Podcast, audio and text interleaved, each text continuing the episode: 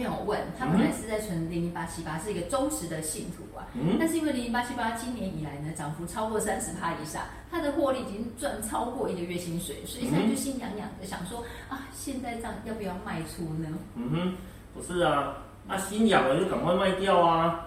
这个这种问题有什么好问的啊？就是怕卖掉之后，结果后来股价就是飙。不是不是不是，我跟你讲，投资这种东西这个样子哦，重点的话呢是要获利入袋，哦，而不是呢跟这档产品天长地久。这个股票这种东西是这个样子的，你一旦呢动心起念之后，哦，这档股票你就抱不住了，好，抱不住的东西呢就赶快获利了结，哦，你也就不要哦有太多的一个留恋了，卖掉之后。那笔资金放到你的口袋里面去之后，你心里那一份怨念才会消失啦。卖掉之后就不要想它，不要想说它之后继续涨还怎样，卖掉就就去找下一档，这样子就对了啦，好不好？